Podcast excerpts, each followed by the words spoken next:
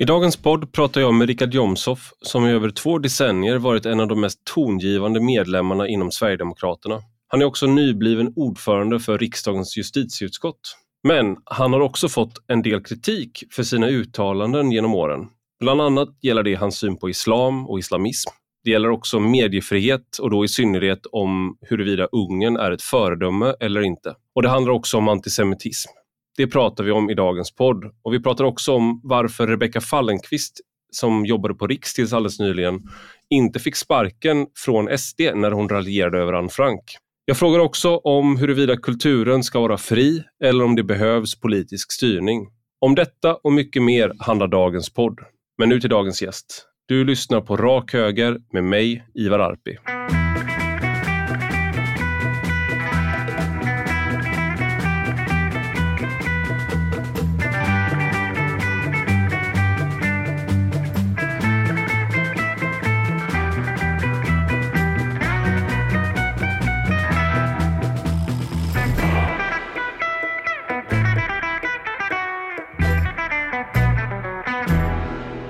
Välkommen Richard Jomshoff till Rak Höger.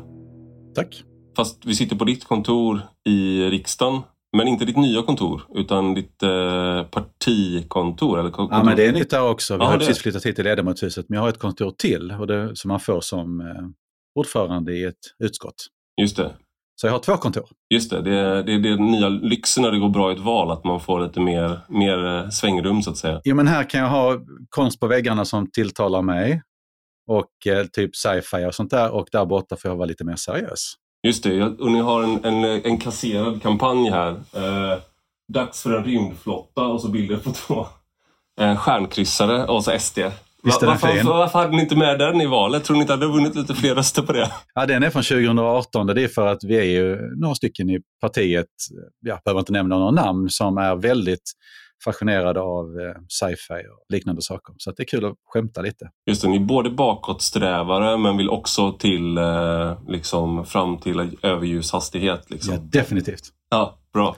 Jag tänkte vi skulle gå tillbaka till stenåldern, på tal om Mm. baksträvarna. Alltså till 00-talet. Eh, för jag minns att jag läste om dig i reportage av Niklas Orenius eh, som jag hade i podden för ett tag sedan också. Mm. Och då, om, det handlade om hur du hade blivit av med jobb som gymnasielärare eh, på grund av ditt engagemang i SD. Och det, I en artikel från Skolvärlden från 2010 så stod det att du hade blivit avskedad två gånger på grund av din partitillhörighet. Mm. Stämmer det? Ja, men alltså första gången jag tog min lärarexamen, då bodde jag fortfarande i Lund. Eller ja, jag pluggade ett jag har läst sex år totalt, fem år i- i Lunds universitet. Så att min första tjänst var på en eh, grundskola i Lund där jag jobbade ett år. Men det blev ju första gången det blev skriverier, det var ju där. Eh, Men där jobbade jag kvar året ut och valde faktiskt att säga upp mig själv av olika anledningar. Det var nog en, eller det var en chockartad upplevelse. Jag var så pass ny i partiet också, det, det var 2000 så jag hade bara varit med i partiet aktivt i ett drygt ett år. Så att det var en chockartad upplevelse där jag faktiskt funderade på att lämna partiet. För att, vad är det här för någonting? För jag har ju aldrig upplevt att, eller jag har aldrig uttryckt mina politiska åsikter på lektioner, utan det där är två olika saker. Du har ju ditt, lärarrollen och sen så privat har jag liksom det jag är intresserad av där. Men jag valde att stanna kvar i partiet och sen flyttade jag då till Karlskrona. Min fru är ju från Karlskrona så det var, ju- det var därför jag flyttade dit. Och eh, ja, men 20, 2002, jag, ja, jag fick ett, ett vikariat på en gymnasieskola eh, helt enkelt. Och eh, jag var inte där mer än ett par veckor. Det blev ju världens liv och skriverier i media där mitt vikariat avslutades väldigt abrupt. Det var inte så att jag hade en fast tjänst eller så, men redan när jag kom in där så pratade vi med en gång om, jag och rektorn, om att jag skulle få en fast tjänst och vi pratade om geografi bland annat som heter mina två huvudämnen, historia och geografi. Men skriverierna gjorde någonstans att jag blev av med jobbet och jag vet att det var många socialdemokrater som lokalt agerade för att jag inte skulle få jobba kvar. Och det där är ingen hemlighet, det är bara att gå tillbaka och läsa artiklarna från den tiden och hur det resonerades. Och Salin sa ju saker, Mona Salin och jag vet att Mikael Damberg sa ju också saker om att man minsann inte skulle vilja ha en lärare som, som undertecknad till sina egna barn så att säga. Så att det var ju en ganska tuff period. Men det gav ju skriverier och det var väl en av förklaringarna att det gick så pass bra sen i valet 22 på hösten. Vi kom in i Karlskrona fullmäktige då med tre mandat, vilket var mycket på den tiden. Och sen fick jag då jobb i Växjö där jag, på en gymnasieskola, en friskola där jag jobbade i två och ett halvt år och jag vet att jag var uppskattad och jag vet att många elever tyckte att jag var skolans bästa lärare. Men det blev ju då skriverier det andra året Vilket gjorde att skolan sa till mig väldigt klart och tydligt att vi kommer inte att erbjuda dig någon fast tjänst för att eh, vi tycker att du är jättebra. Men vi vill inte att skolans söktryck ska påverkas negativt av skriverierna. Så att, eh, så att jag fick ju lämna då också. Och sen sökte jag andra jobb. Jag sökte jobb i Karlshamn, jag sökte jobb i annan, någon grannkommun till Karlskrona där jag inte ens blev kallad till eh, intervju på grund av mina åsikter, min, min partibok. Och eh, jag vet att, att eh, inte minst då i Blekinge, det var en, en, en gymnasieskola i Karlshamn, om jag inte missminner mig, som, eh, där Socialdemokraterna lokalt i Blekinge gjorde vad de kunde för att jag inte ens skulle kallas till intervju, vilket jag inte gjorde.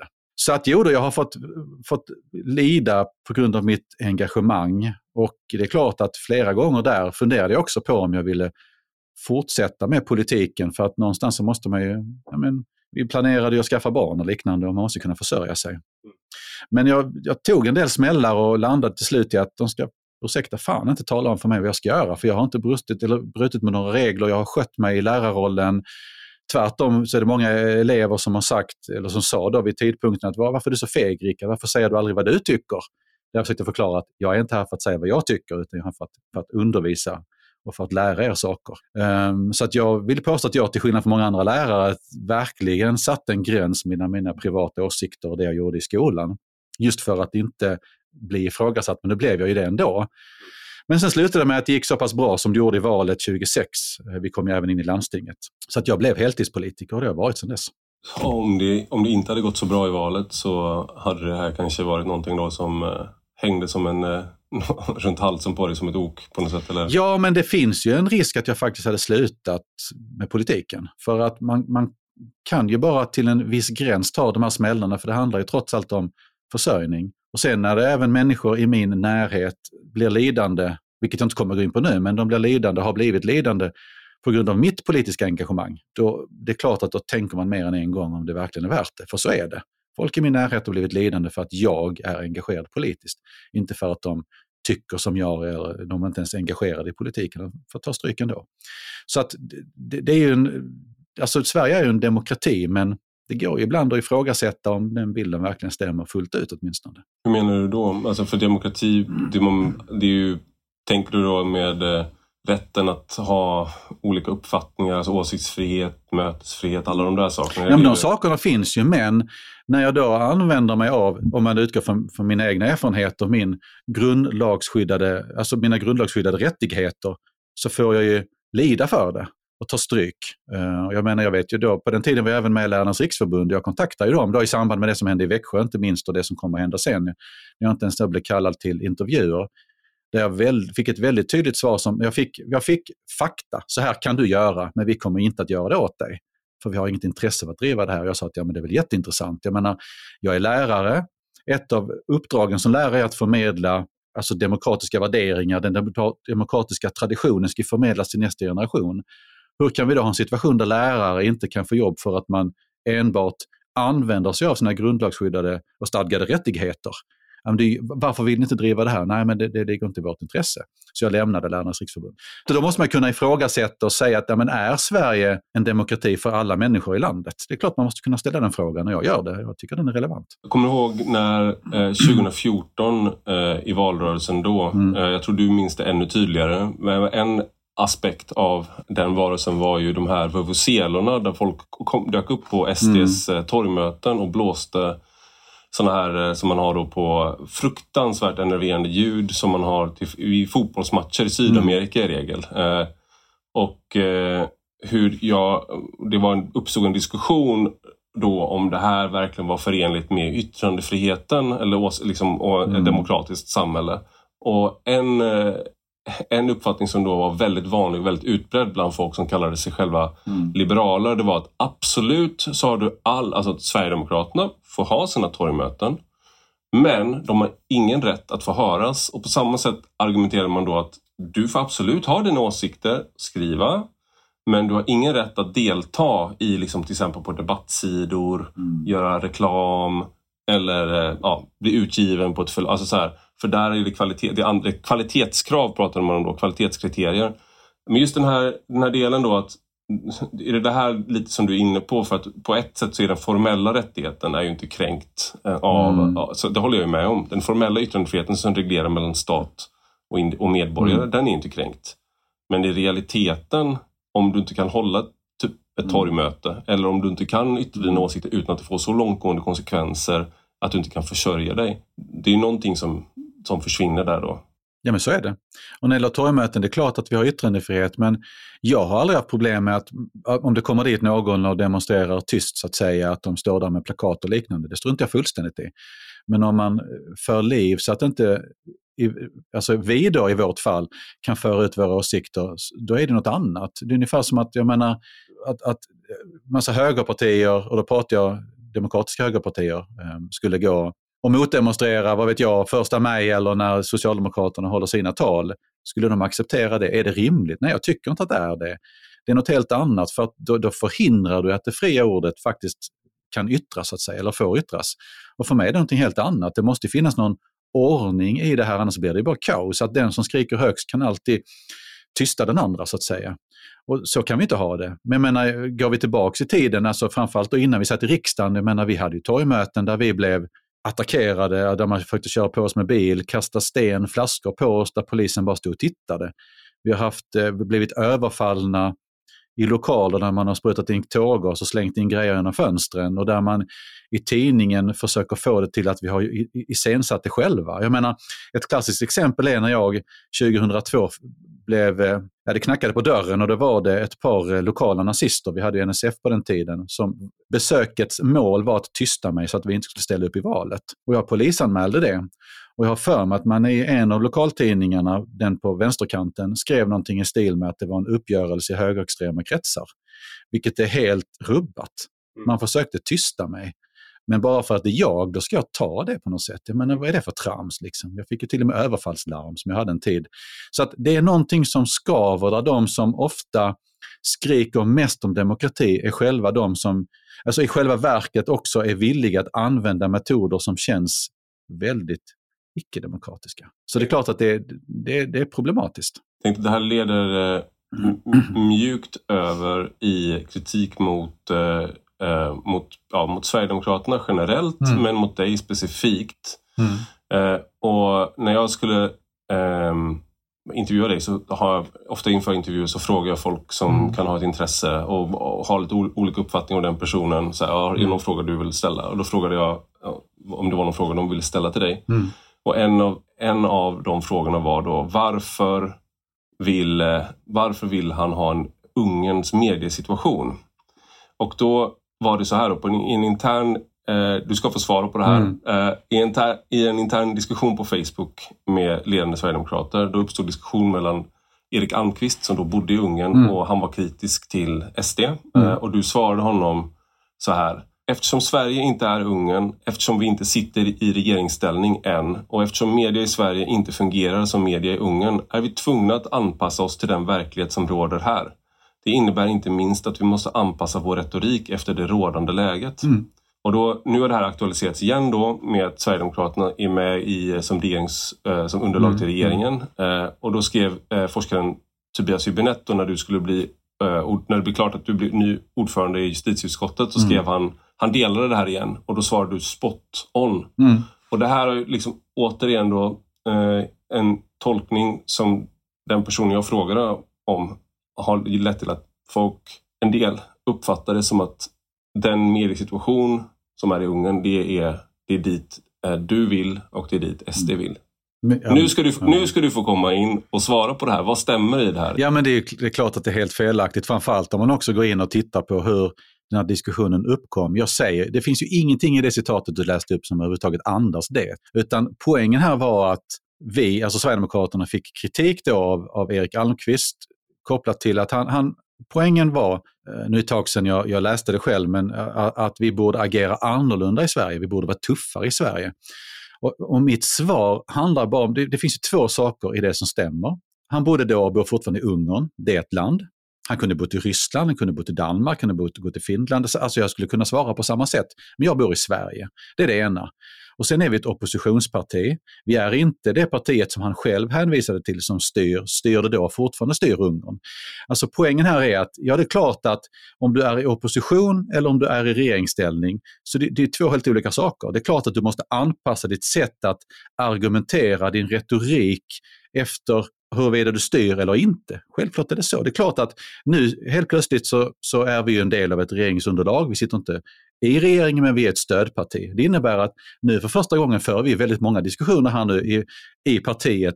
Vad innebär det för oss? Hur ska vi bete oss nu? Hur argumenterar vi? Hur, hur, för, hur ska vi föra ut vår politik? För nu är vi en del av något större. Nu är vi inte bara i opposition. Men självklart är det så att vi måste anpassa vårt sätt som parti, alltså vår retorik, hur vi agerar efter den nya situationen. För mig är det självklart. Och sen spelar det också roll vilket land man bor i. Det är klart att det är skillnad. Jag kan ta Ryssland som exempel. Om man är ett oppositionsparti i Ryssland idag så är jag helt övertygad om att man tänker sig noga för hur man uttrycker sig, för där har du risk att hamna i fängelse och kanske till och med bli dödad. Så är det inte i Sverige. Men det är två helt olika länder. Det är klart du anpassar ditt sätt att hur du agerar, din retorik efter det rådande samhällsklimatet. Jag menar, det är ju självklart, det är kanske därför det går så bra för oss, för att vi faktiskt kan göra det, till skillnad från andra partier som uppenbarligen inte förstår det. Och ett tydligt exempel som jag brukar ta, det är ju att om vi då backar till den diskussionen, vi kan backa ännu längre, vi kan backa till när vi kom in i riksdagen 2010. Vi har alltid i Sverigedemokraterna diskuterat återvandring som, som en del av invandringspolitiken eller repatriering eller vad man nu vill använda för uttryck. Men då vill jag påstå att jag, jag tillhörde en av kritikerna då när det gäller att använda den sortens, alltså, dis, dis, ens diskutera det. För hur det kunna få människor att Sverige förstå vikten av att vissa faktiskt återvandrar om vi inte har konsensus kring att det har kommit in för många människor i landet, att det finns ett för stort inflöde. Det är först när människor överlag förstår att oj, vi har tagit emot alldeles för många människor. Då kan man börja diskutera återvandring för, för vissa grupper, för grovt kriminella till exempel. Alltså, man anpassar retoriken efter det rådande samhällsklimatet. Det är ju inte svårare än så. Så att det är precis det det handlar om.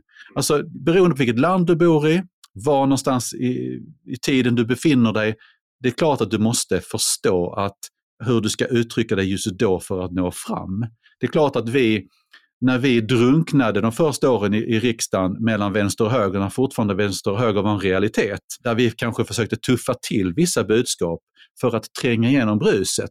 Det var exakt så vi gjorde och vi lyckades. Idag när vi har en, ett helt annat utrymme i media, när vi har en helt annan chans att nå ut med vår politik, då behöver vi kanske inte vara lika spetsiga längre. Alltså vi anpassar vår retorik efter det rådande samhällsklimatet, efter det rådande läget. Det är precis det det handlar om, det är inte svårare än så. Sen resten är bara fultolkningar.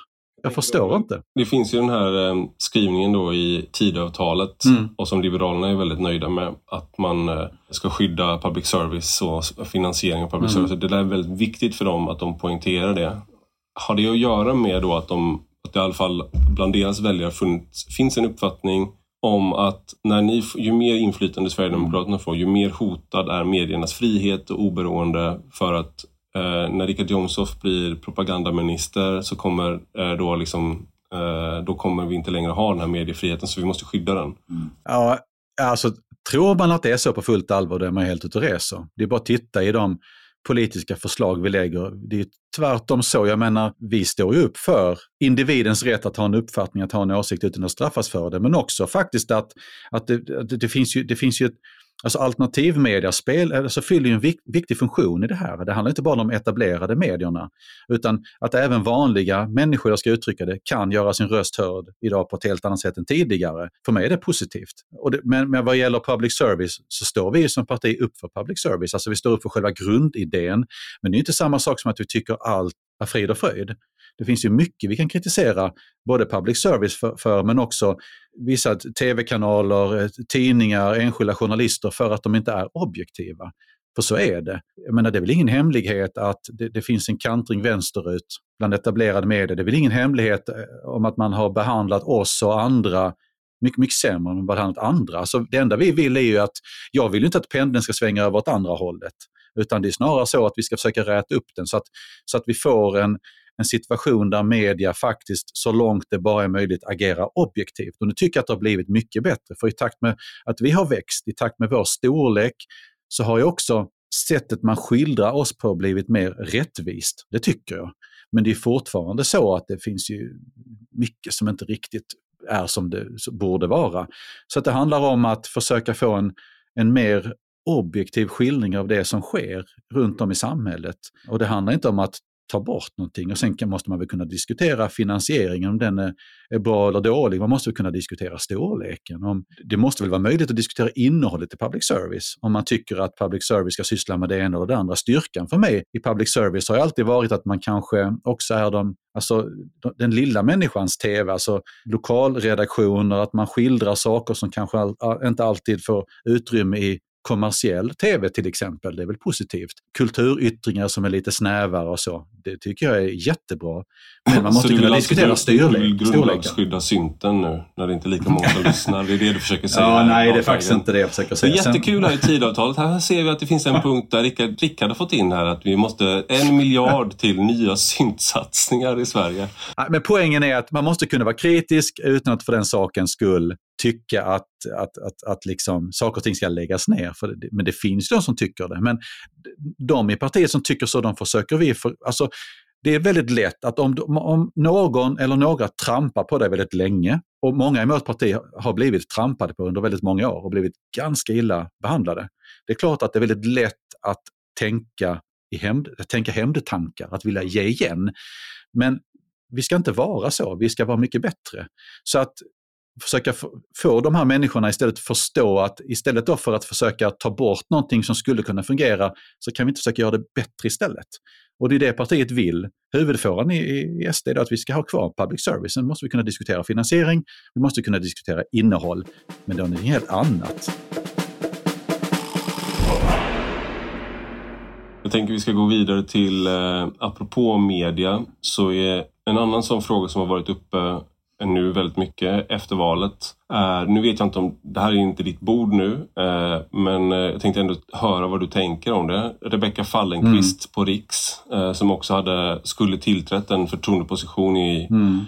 Stockholm, Region Stockholm. Va? Och hon raljerade över Anne Frank på sin Instagram-sida mm. då, där hon sa att hon, verkar, hon läste dagboken och att hon mm. verkade vara kåt. Sådär. Um, för att hon skrev om killar och sådär. Um, och sen hade hon också då på valvakan, när hon var fått, på SDs valvaka, fått mycket uppmärksamhet för hon sa helge seger mm. som många tolkar det då som hell seger som betyder eh, sig heil och liksom sådär, att hon anspelar på det där. Mm. Och många tyckte att hon gick över en gräns då, eh, men särskilt efter det här med Anne Frank, det var väl en mm. kumulativ effekt där. Och, men hon är inte utesluten utan hon har förflyttats till en mer administrativ mm. position. Varför fick, fick hon inte sparken efter det här? Du menar sparken ur partiet? Eller? Ja. Är man ideologiskt avvikande, om man skulle ha den sortens åsikter på riktigt, men då har man inte partiet att göra. Om det, något vi har bevisat genom åren är det ju faktiskt att vi slänger ut människor med den sortens åsikter. Det vill jag påstå att det finns andra partier som inte gör. Vi tar det där på väldigt, väldigt stort allvar. Men sen är det en annan sak att uttrycka sig plumpt. För att frågan är ju ändå till syvende och sist, var syftet antisemitism, var syftet eller ligger det någonting bakom som är just antisemitiskt? Och det är jag inte säker på däremot. Däremot är det otroligt plumpt.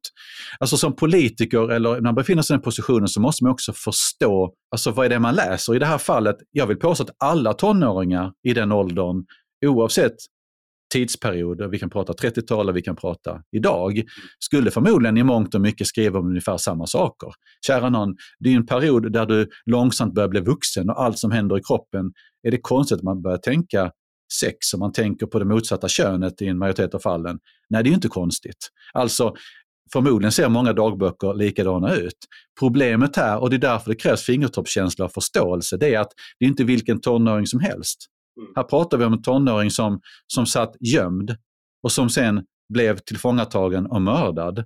Då är det en helt annan sak. Alltså dagboken är vad jag, jag har inte läst den själv, men den är väl inte släppt för att det är ett litterärt storverk. Det är för att det är en väldigt speciell händelse i en väldigt, väldigt brutal och speciell tid. Och då måste man ha den fingertoppskänslan och förstå vad det innebär att man kanske inte kan och ska uttrycka sig på ett visst sätt. Mm. Och saknar man den fingertoppskänslan, ja, men då kanske man inte ska vara politiker. Men det är inte samma sak som att man ska bli utesluten ur ett parti för att det är en sak att ha extrema åsikter, det är en annan sak att, ha, att försöka raljera och ha dålig humor. Det är någonting helt annat. Jag tror och hoppas, så vitt jag kan förstå, att det här var ett uttryck för att försöka vara lite raljerande eller lite humoristisk. Men det är inte alltid det passar sig. Så att, eh, vi, vi, pratade ja. innan vi började spela in, eh, så pratade vi om eh, eh antisemitism mm. och, liksom, och en gammal intervju med dig när du eh, pratade om antisemitism där du sa att du inte, liksom, inte förstod varför man var, eh, alltså att, att, du hade svårt att förstå att man kunde vara antisemit. Mm. Jag tänkte, en, jag hade PM Nilsson i, i podden nyligen och han var ju med i en debatt i Aktuellt med mm. Wille Silberstein som är ordförande för Sveriges, eh, Svenska kommittén mot antisemitism. Mm. Där Wille Silberstein då uttryckte väldigt, sig väldigt starkt om Sverigedemokraterna mm. Eh, och att han var nu väldigt orolig för judars situation i Sverige. Mm. Uh, och han, sen blev han intervjuad i ETC och då så sa han att uh, det brukar inte gå bra för judar när partier med nazistiska rötter mm. blir valda eller kommer till makten. Vilket väl är någon typ av... Han syftar såklart på Sverigedemokraterna. Mm. Själva uttalandet är såklart ett otroligt understatement mm. med tanke på historien. Men hur ser du på det här? För han är ju, inte, han är ju en, en central figur för eh, åtminstone vad gäller eh, frågor som rör antisemitism. Mm. Vad tänker du kring, kring den kritiken han kommer med? Och... Ja, men tonläget är så otroligt uppskruvat. Att bara för att man har den bakgrunden behöver det inte innebära att man inte har politiska mål med det man säger. Det, har väl, det finns väl människor i alla möjliga folkgrupper som har politiska mål med det man gör och det man säger.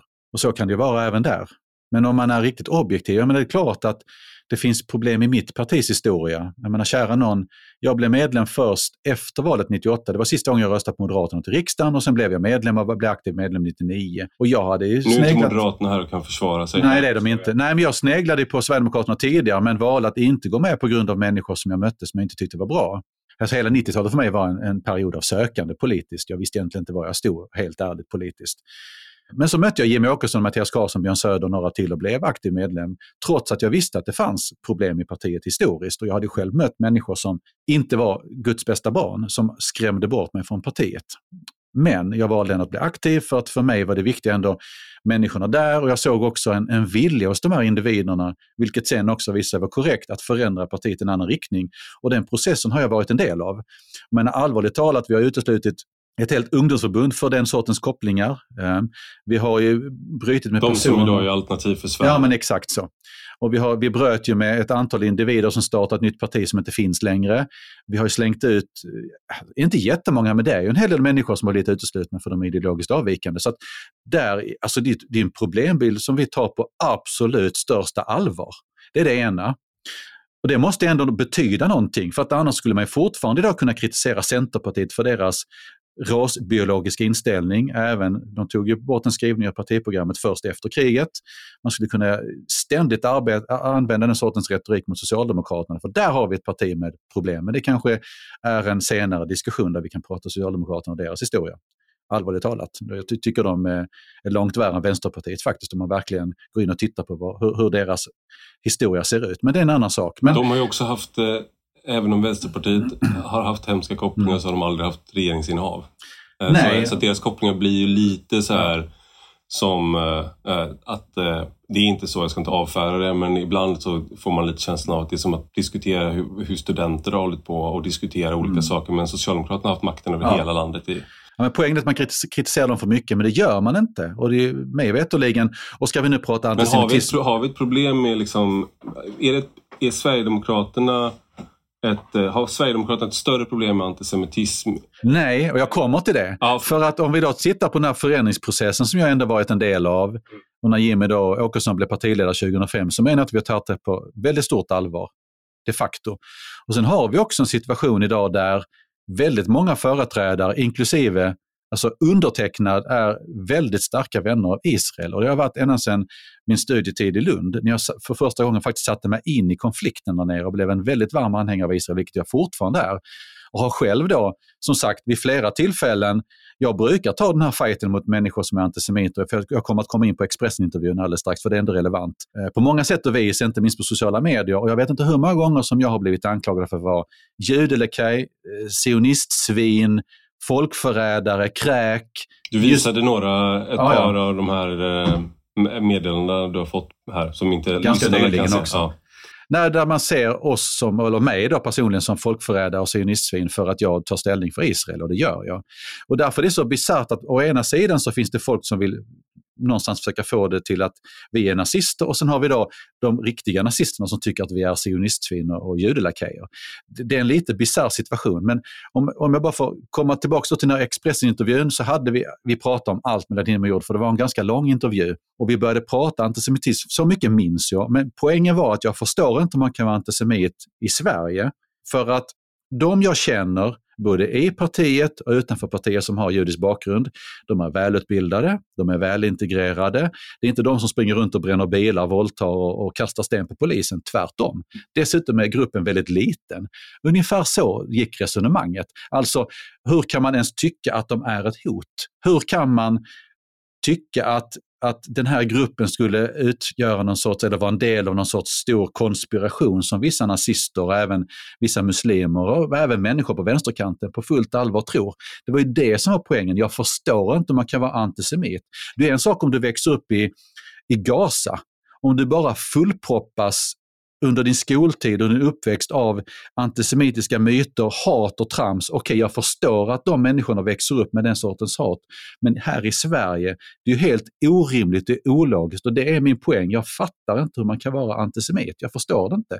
Men då vill man få det till att, men vänta här nu, Rickard sa att Gruppen är inget problem för att den är liten, men vad händer om den blir stor? Då måste han ju tycka att det är ett problem. Men allvarligt talat, jag förstår inte. Det, det har ju inte ens med saken att göra. Men man bygger de här halmgubbarna och det är så otroligt frustrerande. För snart kan man inte säga någonting längre för att det finns alltid något litet någonstans du kan klippa ur sitt sammanhang och så bygger du en halmgubbe och sen är det det som gäller i all evighet. Och sen, vad har du, vad, jag måste fråga, vad har du, vad har du, för, vad har du emot halmgubbar? Är du... jag gillar inte halmgubbar, nej, för att de är, de är de beskriver inte verkligheten. Nej, men poängen är att det blir så otroligt tråkigt för att jag vet inte hur många gånger man har kommit, eller jag har varit förberedd, jag har varit på väg till en debatt till exempel i Almedalen, vi backar några år. Och jag har varit påläst och så kommer jag dit och så kommer man inte längre än, nu, det är lite förenklat här nu, du är rasist, nej, jo, nej, jo, nej, debatten slut. Och det är så frustrerande. Men det, jag vet inte om, om våra motståndare, eller vissa av våra motståndare tycker att det där kanske är en, de kanske tror att det är ett, ett, ett effektivt sätt att bekämpa oss. Men det är bara fördummande. Så att om man istället skulle gå, om man nu är tveksam, vad menar han eller vad menar hon när, när man yttrar det här? Kanske gå till källan och försöka ta reda på vad som stämmer. Så att, och det oavsett om vi pratar om Ungern eller om vi pratar om Sverige eller om vi pratar om, om antisemitism, vad det än må vara. Alltså, försök gå till källan. För det är så otroligt frustrerande. Jag har mött alltså journalister som, som varit journalister under väldigt många år som har helt fel bild. Ja, men du sa ju det här. Nej, det gjorde jag inte. Har du gått tillbaka och så visar jag citatet. Jaha, var det så du sa? Ja, det var så jag sa. Så att det är precis som att man orkar inte ens gå till källan. Jag menar källkritik, det försöker vi lära våra egna medlemmar och det gör jag väldigt ofta. För någonting jag lärde mig under min tid i Lund, framförallt när jag pluggade historia, det var just källkritik, gå till källan. Och det är någonting vi är dåliga på, uppenbarligen överlag. Men det är en sak om en vanlig medborgare som kanske saknar utbildning kanske inte hanterar det. Men om man nu är journalist, om man är politiker, ja, det är väl rimligt att man vet vad källkritik är för någonting. Och där är gratisversionen av dagens intervju med Richard Jomshoff slut. För att lyssna på hela avsnittet kan du bli betalande prenumerant, vilket du kan bli på ivararpi.substack.com eller ivararpi.com. Båda adresserna fungerar. Och för 5 euro i månaden eller 50 euro om året så får du både allt gratis material men du får också ta del av diskussionstrådar som bara är för betalande prenumeranter. Du får tillgång till vissa podcastavsnitt som bara är för betalande prenumeranter och vissa texter som bara är för betalande prenumeranter. Och jag har ingen reklam, jag har ingen, tar inte emot några pengar från marknadsföring eller liknande, utan jag förlitar mig helt och hållet på er läsare och lyssnare. Så genom att bli betalande prenumerant så gör ni det möjligt för mig att fortsätta att vara en självständig röst.